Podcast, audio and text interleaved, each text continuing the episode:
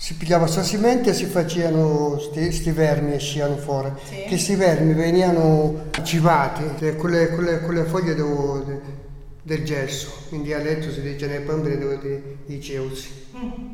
Quindi si venivano tutte queste bambine di ceusi a, a, sopra all'utavoato, ecco, all'utavoato precisamente, no? All'utavoato e che si case mangiavano queste foglie, queste bambine dei ceusi. Mm. Mangiando queste cose diventavano a, a farfalla. No? Si verme diventava una farfalla praticamente. Questa farfalla poi girava attorno, girava attorno con la, con la a saliva, con la si chiudeva dentro una cosa che veniva praticamente su, su pacco da seta, su uh, cucullo si chiamava.